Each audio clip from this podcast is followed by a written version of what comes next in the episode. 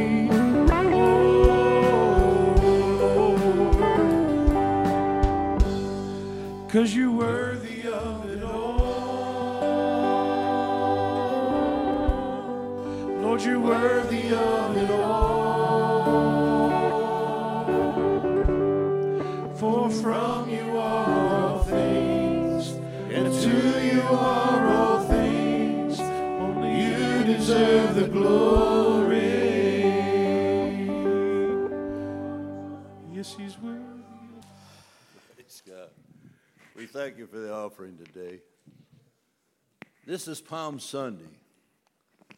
I, you, we usually do uh, communion on Palm Sunday, just to keep from putting it on a lot of visitors. But this year we're going to do it different. We're going to do it on Easter. I didn't tell Dave yet, but I want to do it on Easter if it's possible. And uh, I appreciate everybody being here, and I hope you prepared for today. But I want you to prepare for next week also. You know what? We got people that needs to come to church. We got people that probably will come to church. But I want you to prepare your heart and prepare for what God's doing. God is trying to reach, I think, for the last days, for the last times. Sometimes it might be the last chance someone has.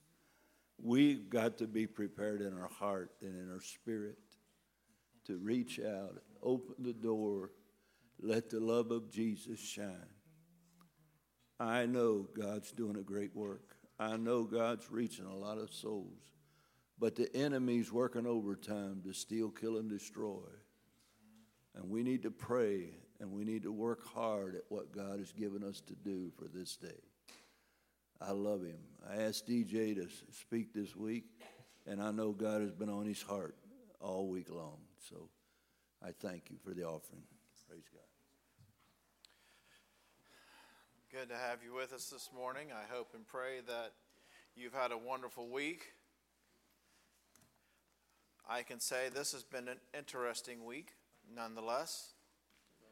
As last Sunday we were preparing to come back to church, last Sunday afternoon, we were definitely come back 55 out of 55 Sundays that we're in town, and or 52, or what, you know what I mean. And uh, Brother Tom was going to be doing last Sunday night, and we got a call last Sunday afternoon that our mother in law was potentially having a heart attack. So we went and got her and spent our Sunday in a emergency ward and sitting outside and trying to figure out what's going on with that. And uh, thankfully and prayerfully, there was no heart attack. Uh, but we don't know what it was, whether it was something viral or something emotional or whatever. But nonetheless, whatever happened from that, uh, we go back home. And last week, and uh, Bondi and I began feeling not quite well and um, kind of had a bug of this or a bit of that or a little bit of that, and we don't know what it was. And nonetheless, we're back on the saddle again. And then Thursday, we go for just a routine dental thing. And Miss April's most enjoyable thing, they wanted to do extensive dental work. She loves it as much as I do, especially the like 87 inch needles they pull out, you know, which some of you surely loves needles, we know that. But it's been an interesting week nonetheless, and I'm sure that I could echo the same thoughts that many of you perhaps have had the same things within your lives every day and every week. I want to start it out today, and I hope and I pray that uh, I'm on the right path.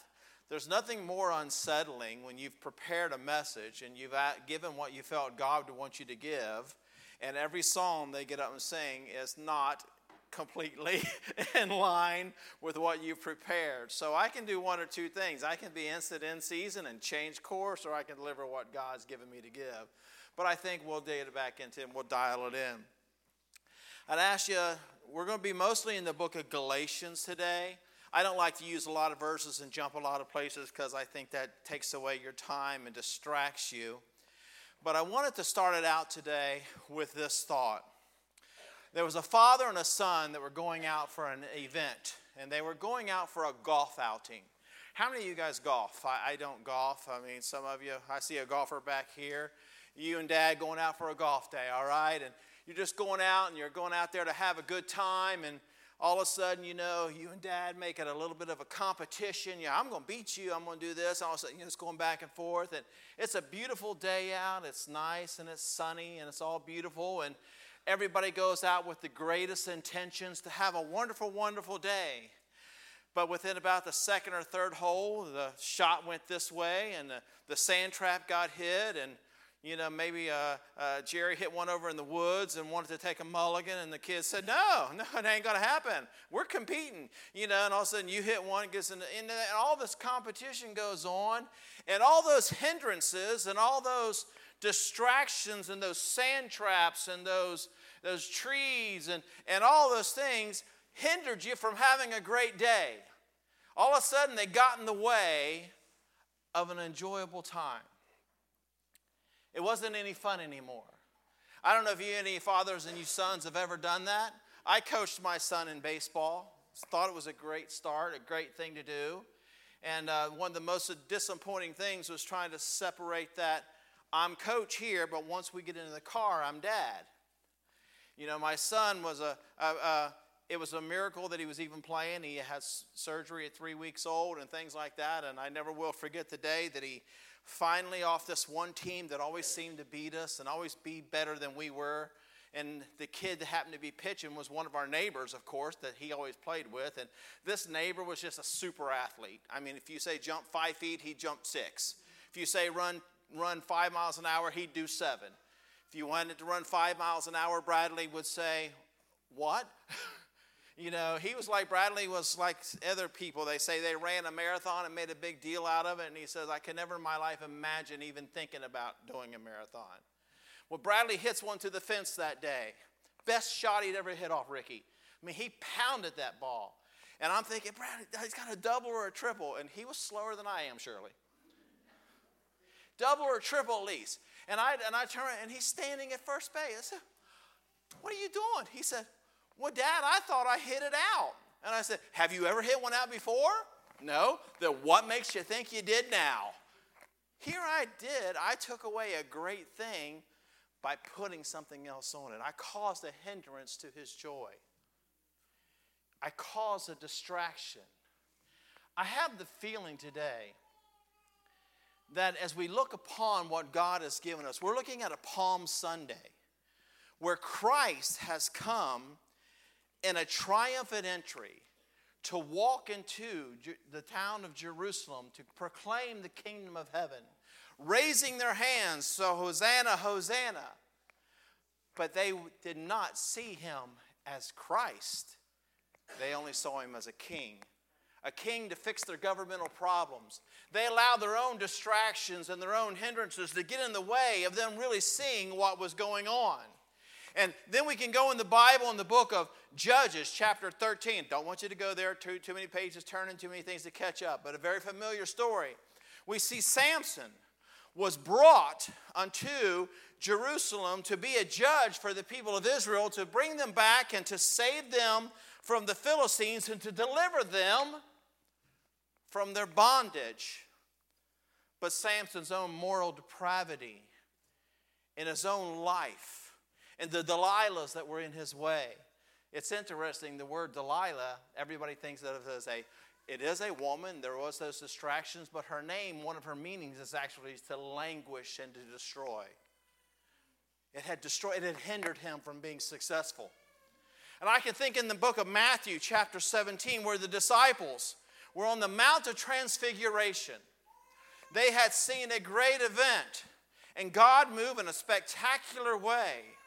And there they were upon that mount, and God moved, and so much that they were in awe, in awe, and they bowed down and even cried out, Lord, let us build three tabernacles to this glorious event. Let us build altars and tabernacles. Oh, we have seen you in your glory.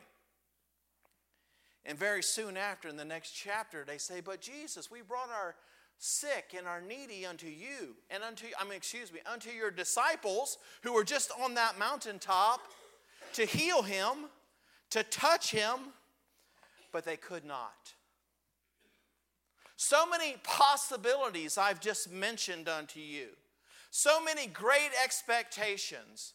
An event in the secular world, going out for a golf day a, child hitting a great shot in a baseball game and being a hero off of that battle that he always had with that kid that always struck him out. I mean, I stole victory right out of him, didn't I? I, I expected him to be something else, and I stole it right away. And, and Samson had the opportunity to deliver his people. But because of his own failures or his own moral depravity or the, the compromise of his calling, he fell short. The disciples had that same opportunity to affect and to change lives, but he said, O ye of little faith. O ye of little faith, how long am I going to be with you until you finally realize that I'm enough? O you perverse generation, how long am I going to walk with you and to talk with you and to fellowship with you and to be with you where you do not yet see and will not yet see that I am all you need. See, we all have so many possibilities. We all have so many expectations. But I want to tell you something. As I grow older, maybe as I become a little wiser, just, just a little bit, I, I've got some news for you. Whether you've been walking this road for one day 100 days, 1,000 days, or whatever, they're going to be failures. There's going to be mess ups. There's going to be goof ups. There's going to be days where you're just going to foul it up. But the Word of God tells us in the book of Galatians, it tells us about something that I want to talk to you about this morning, and for however long God has given. I don't want to make it go longer than it needs to go, but I want to get out what God has given me to give. There's nothing more, uh, uh, more disruptive or more uh, uh, not right than to try to make something that it's not. But I want to give you what God has delivered unto me this morning, and I hope and I pray that you are encouraged. I hope that you are uplifted. I hope that you are challenged. I hope that you realize that though the opportunities are there, it tells us in the book of Galatians, chapter 5, verse 7. Chapter 5, verse 7. You did run well. Who did hinder you? This persuasion, in verse number 8, comes not of him that has called you. You have ran well, but what has hindered you? I know, brother, I feel the same way sometimes. This persuasion that you are ex- called upon, this hindrance that you're seeing in your life, these failures in your lives, the things that you're having in your life have not come unto you from the one that has called you unto salvation, that has brought you to his life, that has brought you to an altar prayer, that has delivered you from that life of bondage and destruction, but yet I still see that you're walking around in defeat, in despair, in lack of joy. You may not see it, but I see it upon the lives of individuals, and I see it upon so many that have lost the joy that they've had in Jesus. They've, they've lost the, the excitement that they've had in the experience of Christ. That blood that cleanses them doesn't seem like they act like it works anymore. Oh, I'm such a goof up, you can't do it for me. Oh, if you read the whole book of Galatians, you'll realize that you've gone back unto another gospel. You've gone back unto the law. No, I haven't. Yes, you have. You've gone back to the things that you thought would make you righteous. You've gone back to your own works. I've got to do more. I've got to add more. I've got to be more. I've got to be better. I've got to read more. I've got to study more. I, I, have got to make sure not I only go to my church services at my church, but I got to find a church every week because I'm so rotten. Something's got to fix me. Something's got to make me better because I'm failing. Let me tell you, this may sound weird coming from someone that's standing behind a pulpit preaching to you. You can read a thousand verses, you can pray for a thousand hours, you can go to every church in town. But if it's not Christ alone that you're depending upon, it's not going to work. It's not going to be enough. So, in spite of the opportunities, in spite of all the things that are out there, all the potential that's there, you're never going to work out, legalize out, find a way to fix all the things in yourself and in this world that's going to make it right. It's not going to happen. You've gone back unto legalism. You've gone back unto your own works. Paul said in that book, in the book of Galatians, I marvel that you've even thought about doing this. I'm amazed. And he says these words, not mine. Oh, foolish Galatians. In other words, he's almost saying, Well, how dumb is that? That which you've left, you're now gone back unto. How was it working for you the first time? You think it's going to work now? See, we have the opportunities. I've read unto you many different passages or referenced these different passages for you to look at this morning. See, Samson had the opportunity to bring deliverance to a people who needed to be delivered. His people were definitely in bondage. His people needed someone to step up and be the one that God had called to do that work. But yet, because of the foolishness and the moral depravity or the lust or the desire within his own heart, Samson looked into the world and the world defeated him.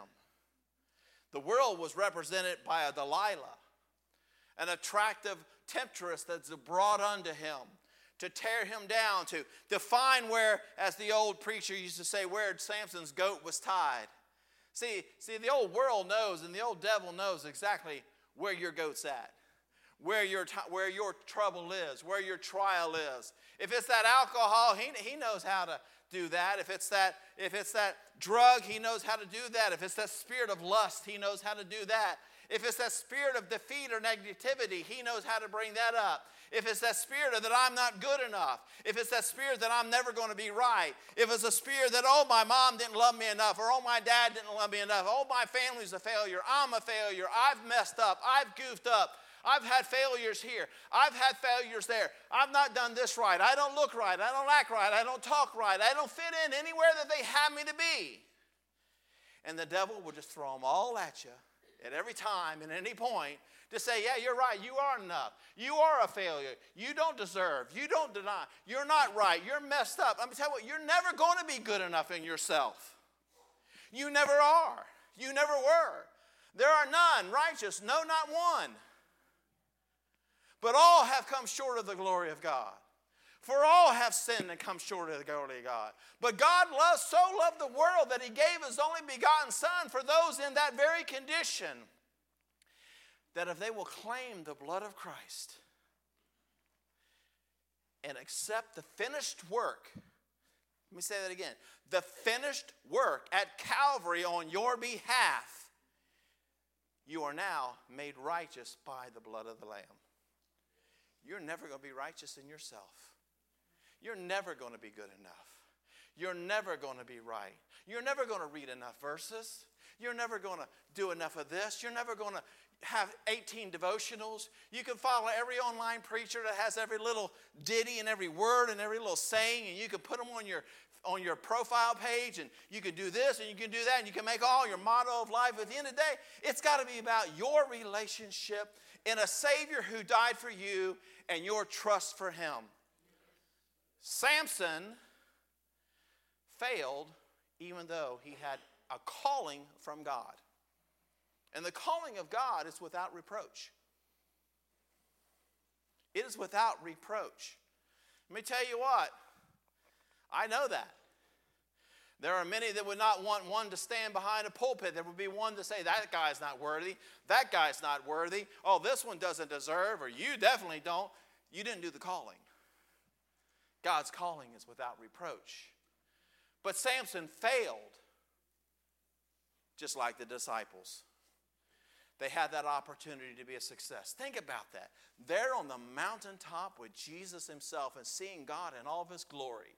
So much that they bowed down in fear, bowed down in honor, and looked upon him and said, Oh, what a great event. They had a mountaintop experience, so much that they wanted to do what we as men always do. As soon as we see God move in a great way, well, let's just build something and let's do something. How about just worship? See, that's what we do so much.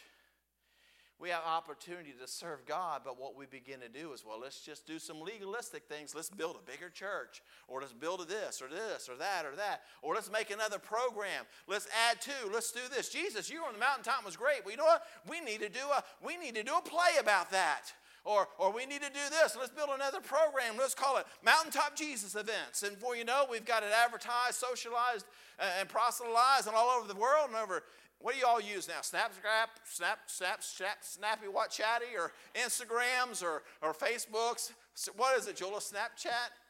Thank you there. Instagrams, is that one? What other one, Emma? What we got over Savannah gone? Yeah, you're using it. It's all over everywhere. And come to, we're going to have a miracle moment, 9 o'clock Sunday morning. Well, what happens if God wants to do it at 9.45? All too late. We didn't schedule it then the disciples had the opportunity, but they failed. I've had many opportunities that I've messed up. I've had opportunities that I've just goofed up. How about you? And I tell you what, I beat myself up over them and I've done this, but you know, those opportunities, all they do is cause oppression upon me because the problems come and they get so heavy that I walk around in defeat and feel like, oh, I could have and I should have, but now I'm just defeated. I, I, am living in this oppression and this failure and this defeat. And I feel like I'm not just good enough. Oh, I'm never going to be. I, I don't know if, as a young preacher, I've told you this before, 20 something years old, I had it all figured out, Tom, Randy. I had figured out how it was going to work. I'm going to do this, and at this age, I'll do this, and blah, blah, blah, blah, blah, blah, blah. And by this time, Those plans, full gospel assembly wasn't in that plan. Other things weren't in that plan. Other situations were, but I had it all figured out. I sure did. I sure did. But God said, Good job. That plan's not mine, that's yours. Go ahead and walk down that path and see how well it works. What's the old saying that we say that some of you in the business world or in the life world? What's the, what's the uh, definition of insanity? Yeah, doing the same silly thing over and over and expecting different results. Many of you have had opportunities and now they've come into you again and you've tried to do it, but you've done it the same way you did before. And it didn't work for you the first time. You had that addiction that you tried to, you went to that meeting 12 times and you went here and you went there, and for a moment and a place and a time you were better. Or you had that doubt, or you did this, or you had that fear, or, or whatever that might have been. But it was brought upon you and it didn't work the first time. And let me tell you, it's not going to work this time. See, opportunities are faced with problems. See, Samson compromised his calling. He compromised what God had called him to do by his own desires. The disciples' failure was their lack of faith. Their lack of faith. They saw Jesus on the mount. They saw that all that he could do, but when it really came down to it, they didn't believe he could or would. Because Jesus pronounced this, not me. Oh, you perverse and generous, your lack of faith. And what you need only comes about by your works, your self righteousness, and doing all. No. He said, What you're after comes about only by prayer and fasting. You got to want it, you got to deny yourself. The opportunity was there. See, there's failures of life. I have them, we all have them. We have those Peter moments when we're on the mountaintop and we're strong and we feel like that we're just going to make it, we're going to make it. And we walk out on that water and we say, Oh, I'm going to do it better this time. I'm going to defeat it this time. I'm going to beat it this time. It's not going to get me this time. I'm going to walk out of this boat. I'm going to walk on this water and I'm going to walk straight to Jesus and I'm not going to do what happened before. I'm not going to drown this time. I'm not going to fall down in the water. I'm not going to do it. And as soon as we step out of the boat, we take the first step and then we see the waves and we do just like we did before. Oh, this happened before. Oh my goodness, it's going to happen again. Oh, I'm not going to do it. It's not going to work. Oh, and then you begin to drown. The hindrances that are pulling you back, the things that are keeping you from succeeding, the things that are keeping you from being what God wants you to be.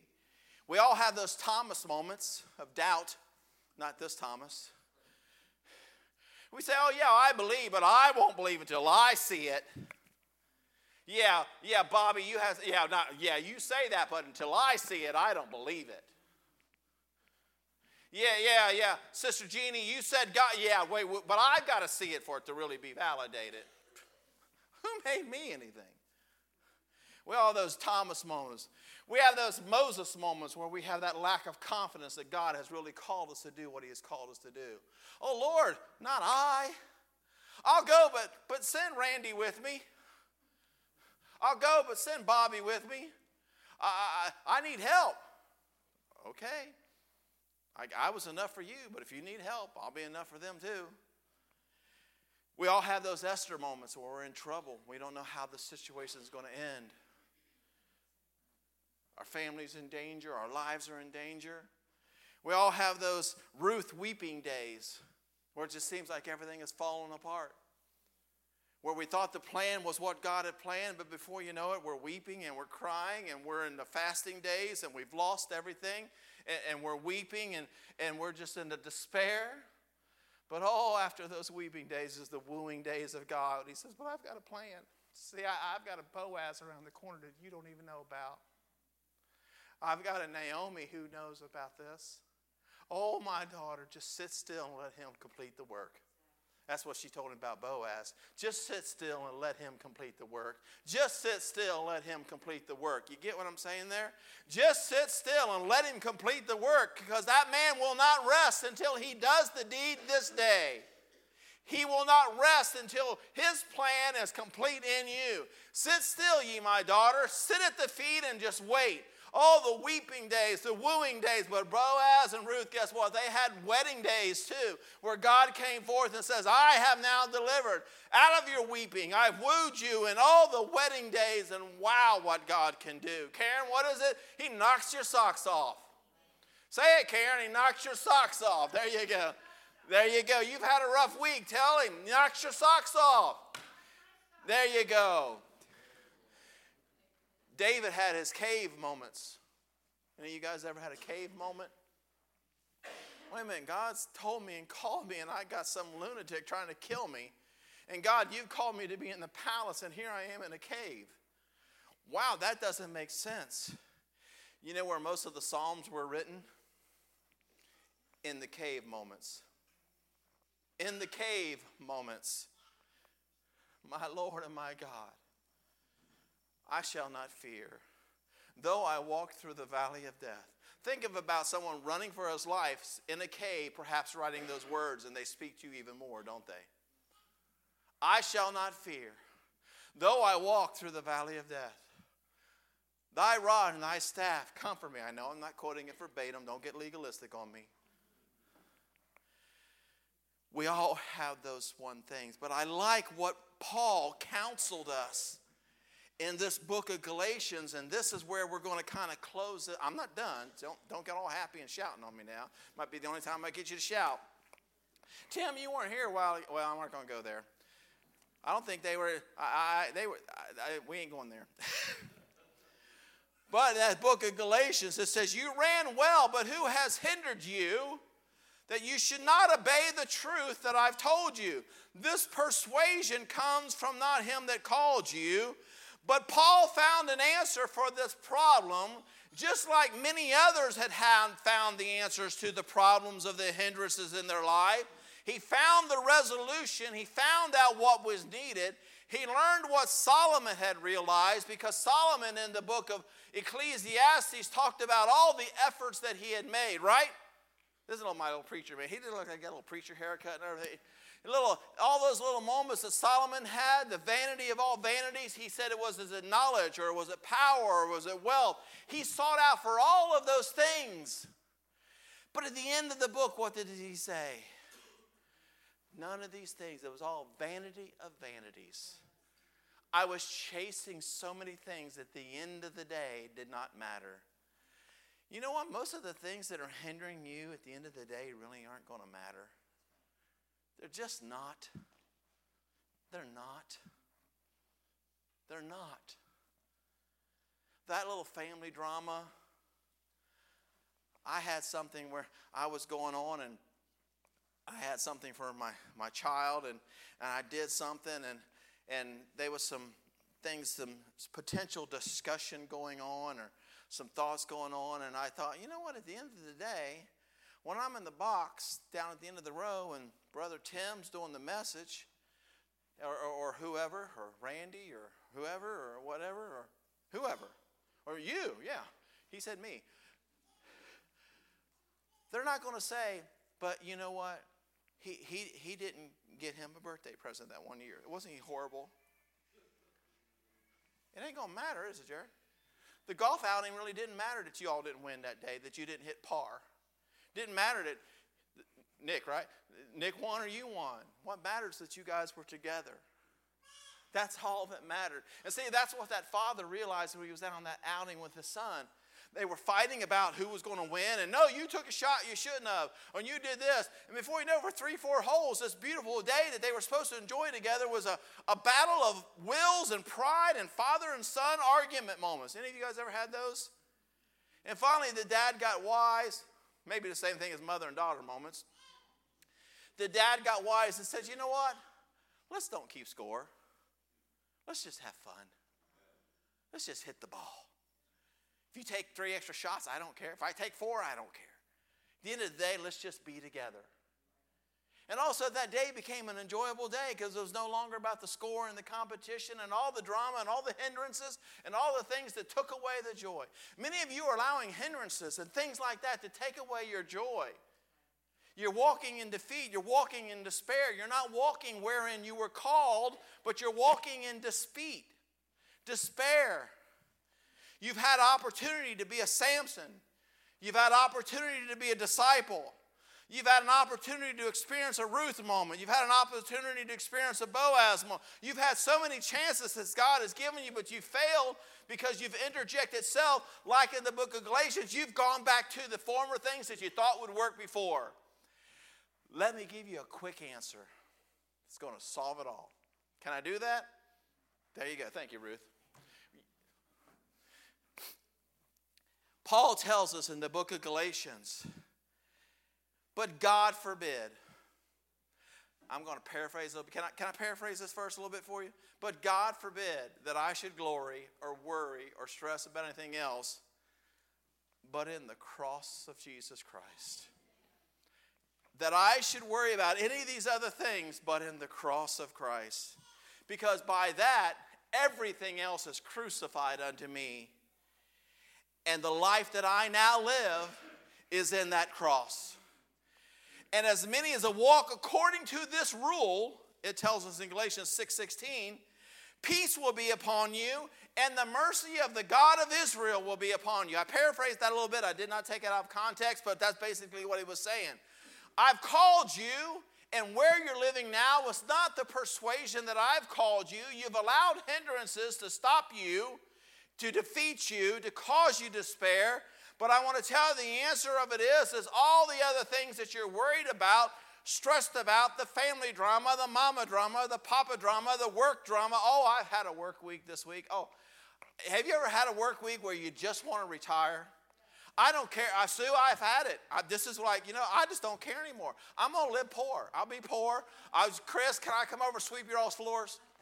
Chris said I can come sweep floors. I'll, I'll, sweep them better than anybody, brother. I, am application will be in the mail tomorrow. I tell you, I don't care. It ain't about the money anymore, honey. It's about peace.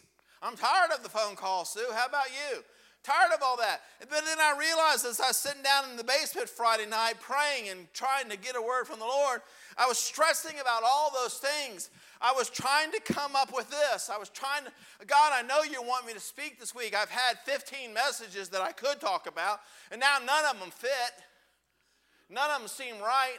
So I go down in the basement and I just turn off the lights and I sit down in there and I'm reading the Word and I'm reading the Word and I open up to the book of Galatians and I see where the Word of God through Paul counseled me and he comforted me. He says, But I will just glory in the cross. I tell you what, that's what I want to tell you. It's just about glorying in the cross. None of that other stuff matters. When I'm gone, they ain't going to care. Chris, when I sweep in your floors, that old job ain't going to care about that tool anymore. Sue, they ain't going to care about the bus routes anymore. They're going to find another person to annoy. And all the things that we allow to distract us and to defeat us and cause us despair. And Paul told us it's just about living in the cross and walking with the Christ and that's what I want to tell you. We've had opportunity. Oh, we've been oppressed. One thing I want to tell you before I get out of here today it's about Jesus. It's about your relationship with Him. It's about what relationship you have with Him. It's about do you know Him? It's about if you've accepted the cross of Christ and the finished work on Calvary and the blood applied into your life. Because I tell you what, we can live defeated and by the problems, and we can be like a Solomon and say, or we can be like this, or we can, but those guys learned a lesson. Solomon realized it says, Fear God and honor his word and keep his commandments. Paraphrase that a little bit. It is also, as Paul said, glorify and live in the cross of Christ. And there's been so many others. And why I can tell you something about this, and why I can tell you that I believe this, because I've added so much to it in my own works that I've made it tough sometimes. I'm not good enough. I, am not talented enough. I'm not fancy enough. I, how many of you ever done that to yourself? Those are, all of you have your battles. I, I, I don't deserve to be. I, am not righteous enough. I need to be better. You know, I, I only read 10 verses this month, and my wife read 11. Oh gosh, I'm lost.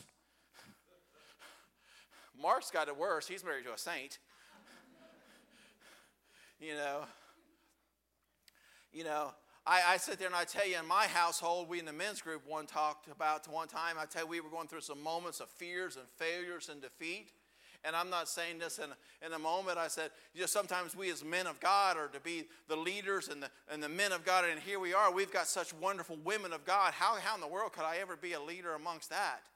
They're such godly women, and, and they're so and they're right.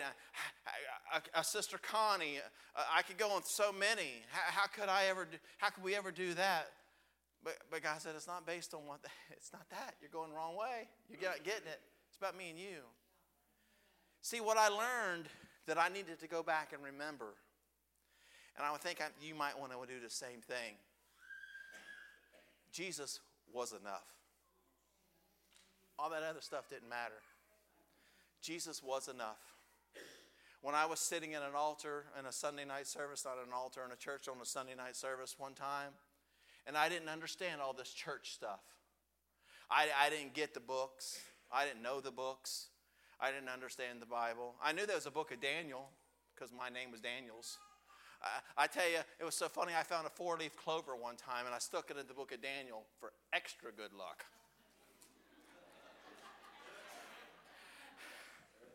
Had that one right, didn't I? Had that. Whew. Y'all didn't think of that one, did you? Now, if y'all go out and look for four leaf clovers this week, but you know, is there a book of, yeah, your name's in there somewhere. Stick it in that page right next to your name, right? I thought it was extra good. Matthew, you could stick a whole buck, you could stick a whole bouquet in Matthew. Yeah. But you know what? When I was going, realizing all this drama I've added, you know, do I know enough scripture? Do I know enough verses? None of that matters. Jesus was enough. He was enough when I was lost.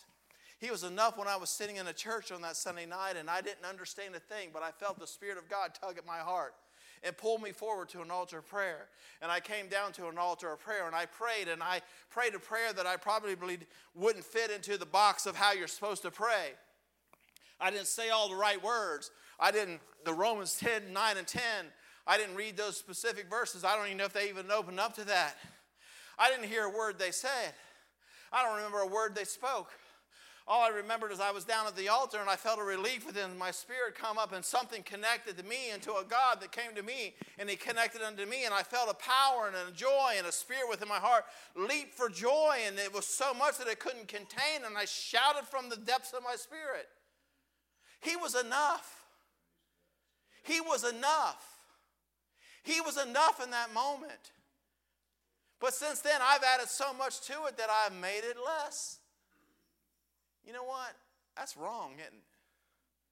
Tim, he was enough when you were standing there in that church in that Sunday night service in your cool little Michael Jackson jacket or what you used to wear.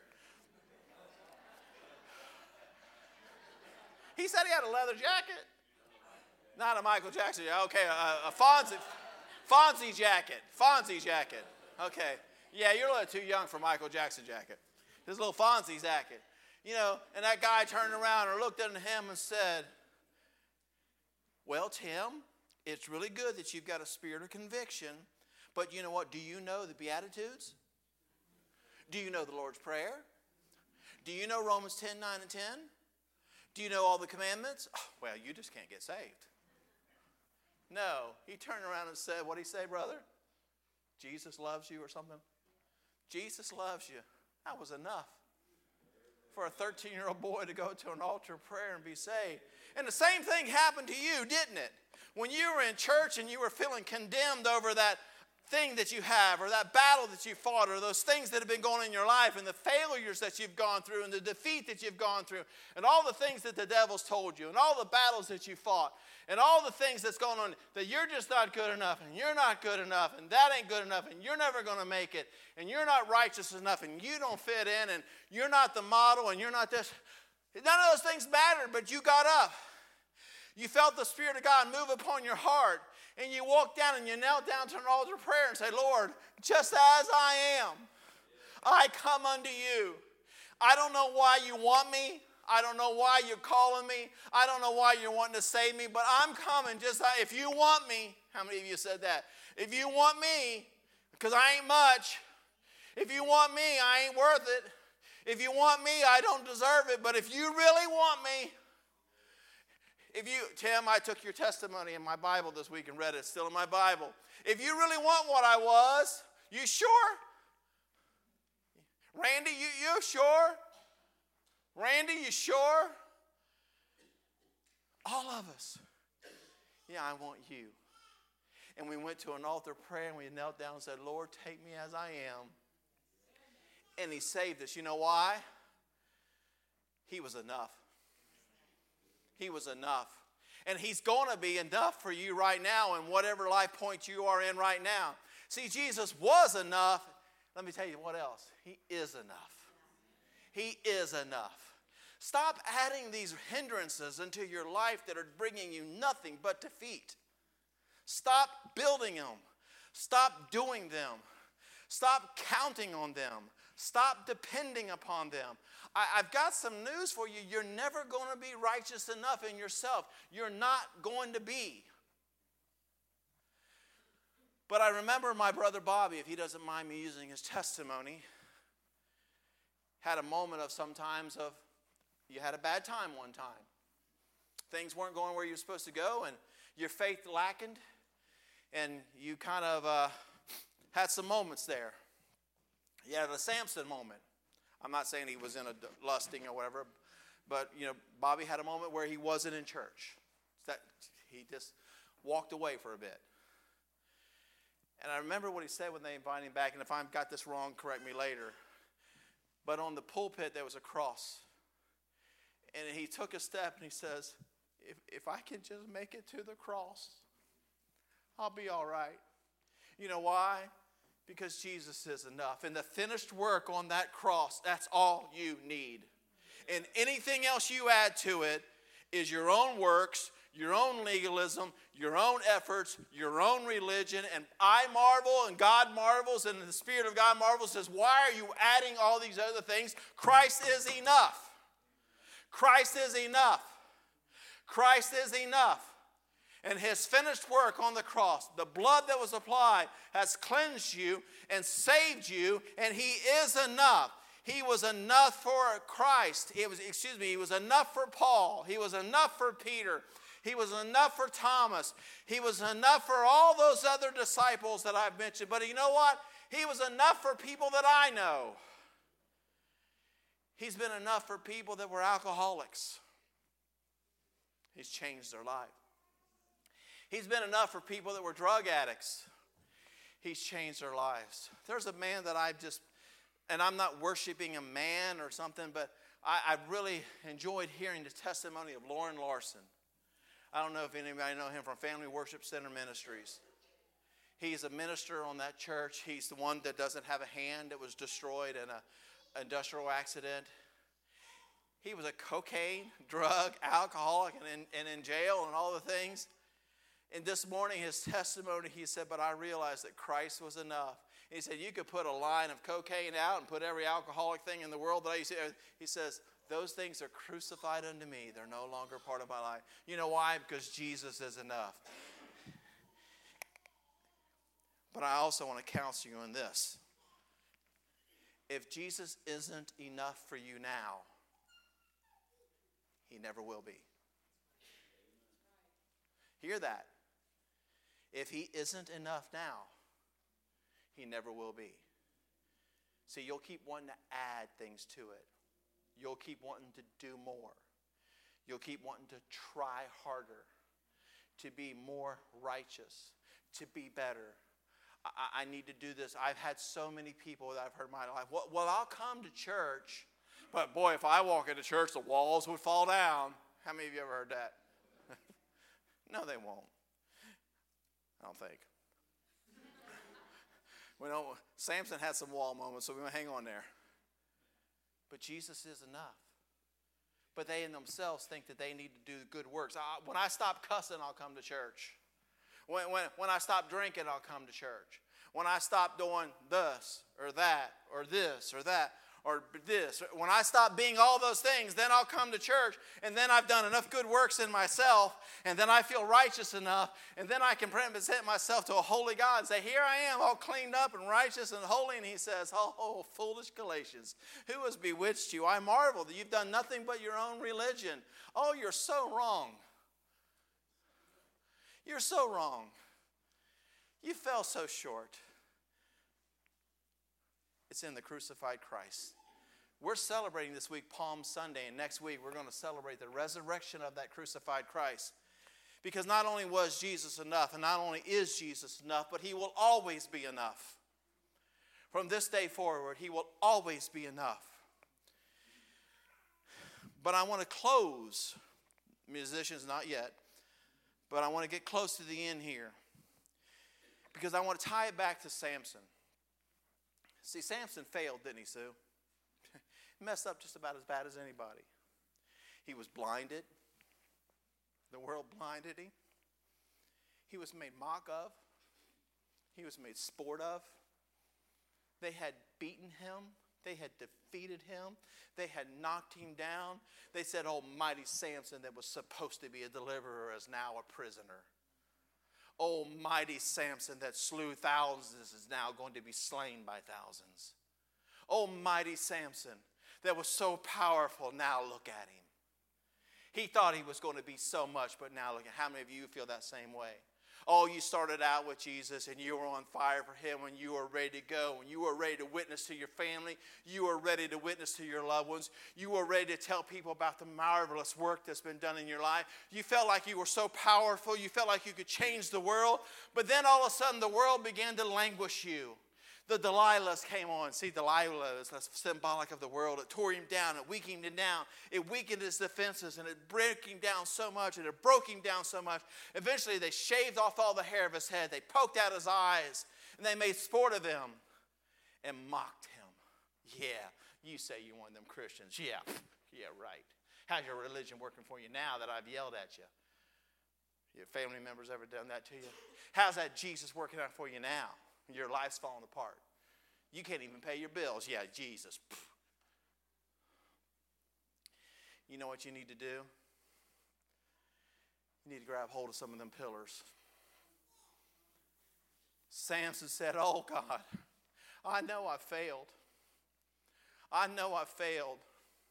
I know I've messed up. But oh, if I can just get to the pillars, if I can just get there and grab on one more time, if I can just get back to where God wants me to be, what God called me to be, what God has done in me, if I can get back to my calling, if I can get back to where I'm supposed to be, oh God, if I could get back to that where I knew you were enough, and I know you are enough, and I know you'll always be enough, that I can do the job, and I can be the man, woman, child of God that you've called me to do, but I just need to get back to the pillars. I need to hang on and grab on and say, God, strengthen me one more time that I may do what you've called me to do. Strengthen me one more time that I may finish the work, that I may be the one, that I may be the child, man, woman of God that you've called me to do. I don't care that I failed before. I don't care that I've messed up before. I don't care that I've lost before. But Goliath, I mean, excuse me, Samson got in the middle of those pillars and he hung on. He said, God, strengthen me one more time. And God come upon him in a mighty way. And all those hindrances, all those defeats, all those moments. See, it didn't matter that moment that he had his Delilah moments. It didn't matter at that moment that he was blind. Didn't matter that moment that his hair was shaven. It didn't matter that moment that they had mocked him and scorned him. All that mattered at that moment was that he was hanging on, that all that God had given him and hanging on with everything that he had. He said, God, just use me just one more time. Just give me one more chance. But, but the key is this and I usually don't do this, but I felt that was an appropriate song. So, Julia and Matt, if you guys can get ready and start talking about it as they go up to play tonight. It's about Christ. And yeah, the other musicians, I'm sorry. It's about you and Christ. All these other things that you've added, just drop it off. Get rid of it. Remove it. It's not working for you. See, you've had opportunity but you've been oppressed, you failed. But there's one thing One thing. One thing. I like what Samson wrote right here. I'm going to read it verbatim. Suffer me one more time to let me feel the pillars whereupon my house stands. The house stands. O Lord, remember me, strengthen me, because I've got a calling to do. See, I know that there's men of God in here and other people have got women, men and women, and potentially children and young people of God that God's trying to call you. God's trying to use you. God's wanting to do a work in you. But you've allowed yourself to be defeated. And you've allowed yourself to feel that you're not worthy enough. And that you're not righteous enough, nor are you good enough. Guess what? You're not. You're not. Never will be. But God's calling is without reproach. He needs some, some Samsons. He needs some disciples. He needs some people to do a work for Him. But you're not going to do it in your flesh. You're not going to do it through the work of the Galatians, going back to your ability and your capabilities and all of the things that you think you can work up. It's not going to happen. It can only be done through dependence upon the blood of Jesus Christ and the finished work of Calvary on your behalf and your total faith and your total reliance in the finished work of the cross of Christ for you. That's a lot to say. But you will never be, again, let me see, you will never be the man, woman, or child that God has meant you to be if you're doing it in your own flesh, in your own works, and in your own self righteousness. You'll be like those Galatians, going back to the former things of the law to be righteous. Circumcision, this, this, that. It will never be enough. Never. Because once you figure that one out, the old world will add something else you're supposed to be.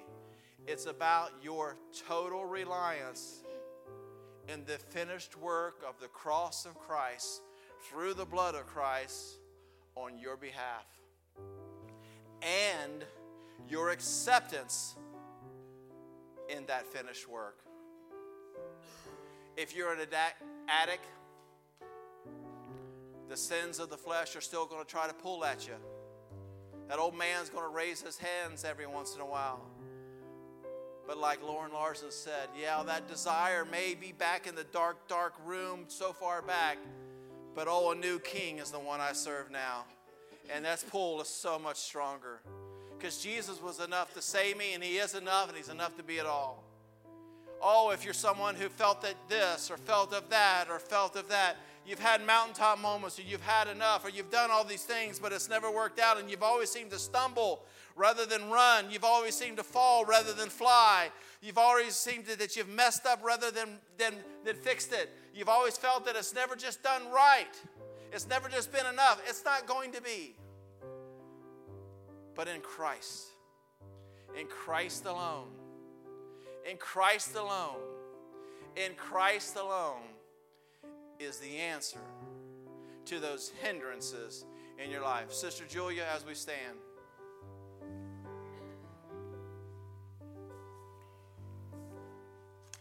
In Christ alone will I glory, though I could pride myself in battles won.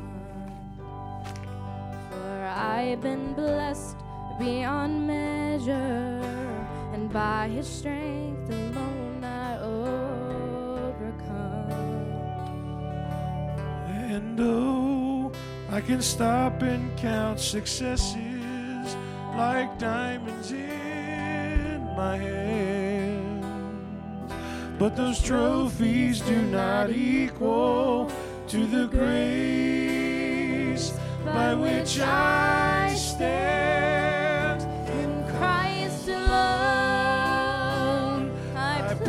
Place my trust and find my glory in the power of the cross. If you felt that you're being defeated, if you feel like you've been weakened, if you feel like you just need to come to an altar of prayer, give it all to Jesus. Stop trying to do it in yourself. Come to the Christ. Run to the cross.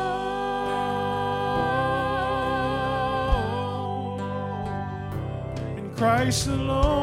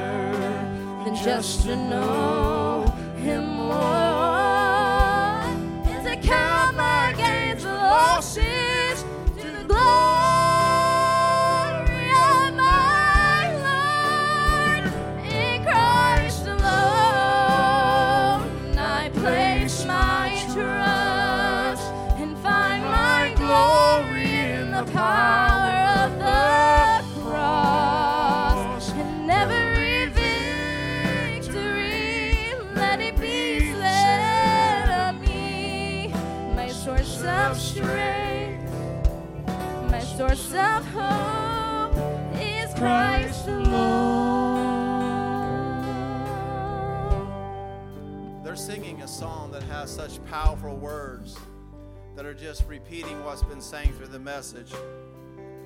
You must ask yourself a question as you sit here today. See, I believe that the work of the Spirit of God has already done its work.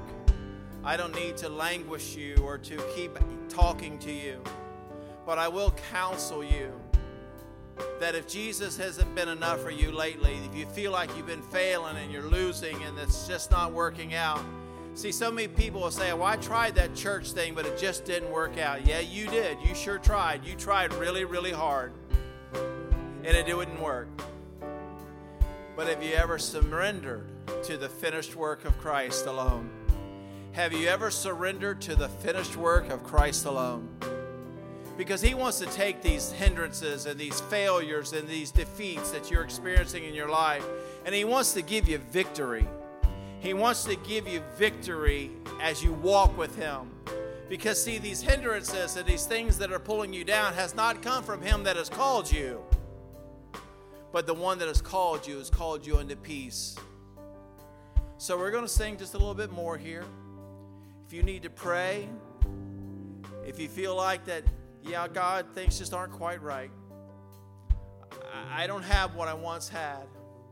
That joy I had when I first got saved, now it's just kind of duty. That joy that I had when you first called me now just feels like obligation. Oh, it's just becoming a job. It's just becoming this. Yeah, it's not what it's supposed to be about. So, Sister Julia sings another verse or two. Her Matt, if you need to come pray, I'm done talking at you. I pray that the Spirit of the Lord has done His work, and Pastor Tim will close the service as he sees fit. In Christ alone will I glory, for only by his grace am I redeemed. For only his tender mercy could reach beyond my weakness to my knees. And now I seek no greater honor than just to know him more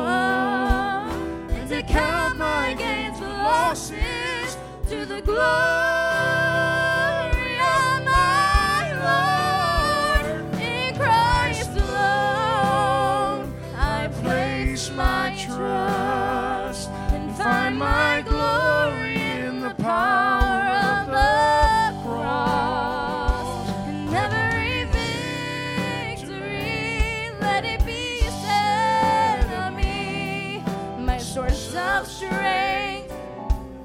my source of hope is Christ alone.